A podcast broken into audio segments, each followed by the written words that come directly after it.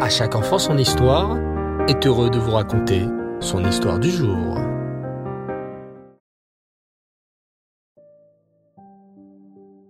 Bonsoir les enfants Reftov Raksameach. J'espère que vous allez bien et que vous passez de formidables fêtes de Sukkot. Baruch Hashem. Alors ce soir, encore une histoire sur la fête de Sukkot. Écoutez bien. Il était une fois un homme appelé Yosef, qui aimait beaucoup donner la tzedaka aux pauvres et aux étudiants de la Torah. Il aimait tellement cette mitzvah qu'il avait vendu sa grande maison pour pouvoir aider les pauvres. Lui et sa femme n'avaient plus qu'une toute petite maison.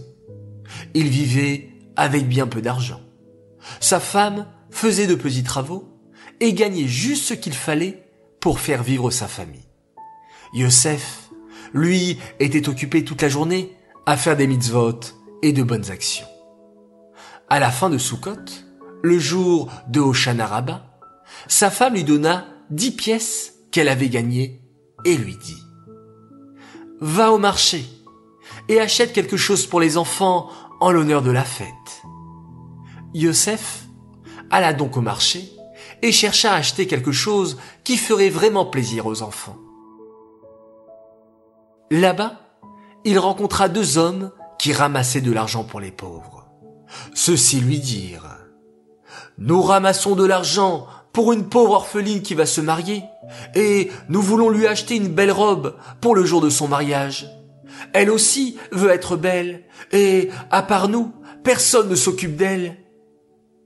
Yosef se dit en lui-même, il faut avoir pitié de cette pauvre orpheline, qui n'a même pas de robe de mariée. Aider une fiancée, une kala, est une grande mitzvah. Mes enfants ont la chance d'avoir leurs parents. Ils sont heureux, même si je ne leur rapporte pas de cadeaux. Et Yosef donna aux deux hommes les dix pièces que sa femme lui avait données. Comme il n'y avait plus d'argent, il n'avait plus rien à faire au marché. Il décida donc d'aller étudier un peu à la synagogue. Celle-ci était vide. Tout le monde était rentré chez soi. Mais les tables étaient pleines d'étroguimes que les gens avaient laissées.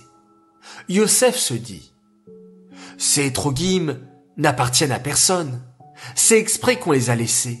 Car aujourd'hui, c'est la dernière fois que nous avons fait la bénédiction sur le loulave et nous n'en avons plus besoin.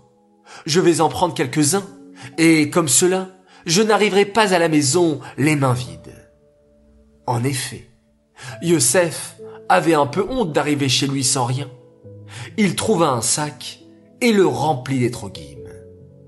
Sur le chemin du retour, il passa près du port et vit un bateau qui allait bientôt partir. Il se dit, je vais monter sur ce bateau pour demander s'il y a du travail pour moi. Ainsi, je pourrai gagner un peu d'argent avant d'arriver à la maison. Car ma femme sera sûrement fâchée contre moi si elle me voit revenir à la maison uniquement avec un sac d'étroguimes. Yosef monta donc dans le bateau et demanda au capitaine du travail. Celui-ci accepta aussitôt. Mais bientôt, le bateau leva l'ancre et Yosef n'eut pas le temps d'en descendre. Il se trouva ainsi en route pour un pays de l'autre côté de la mer. Arrivé dans ce pays, le pauvre Yosef se reposa. Pendant ce temps, au palais de ce pays, le roi était très malade. Il avait très mal au ventre et aucun médicament ne le guérissait. Hachem donna alors une idée à l'un des médecins qui dit ainsi au roi. Si le roi mangeait un des étroguimes sur lesquels les juifs disent la bénédiction à Sukkot, il guérirait aussitôt. Alors, tout le monde se mit à chercher dans le pays des étroguimes. Mais leurs recherches furent vaines. Car qui aurait l'idée de garder des étroguimes après la fête de Sukkot Des serviteurs du roi passèrent près de Yosef qui dormait sous un arbre. Ils le réveillèrent et lui demandèrent As-tu quelque chose à vendre? Yosef répondit qu'il n'avait rien à vendre. Les serviteurs lui ordonnèrent montre-nous ce que tu as dans ton sac. Ils ouvrirent le sac et furent heureux d'y trouver des étroguimes, plein d'étroguimes.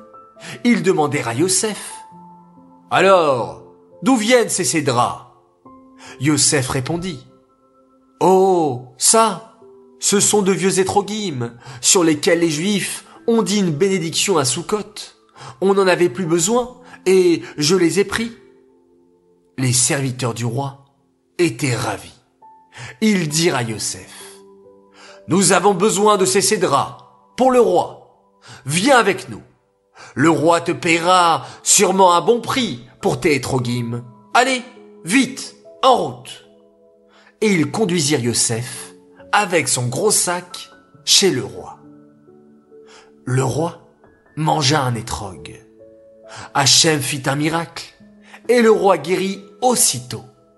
Celui-ci dit alors à Yosef, Yosef, je désire t'acheter tout ton sac. On ne sait jamais. Si je tombe de nouveau malade, peut-être n'arriverai-je pas à retrouver de ces étroguimes bénis. Ainsi, le roi acheta les étroguimes de Yosef, et, pour le récompenser, il fit remplir son sac de pièces d'or.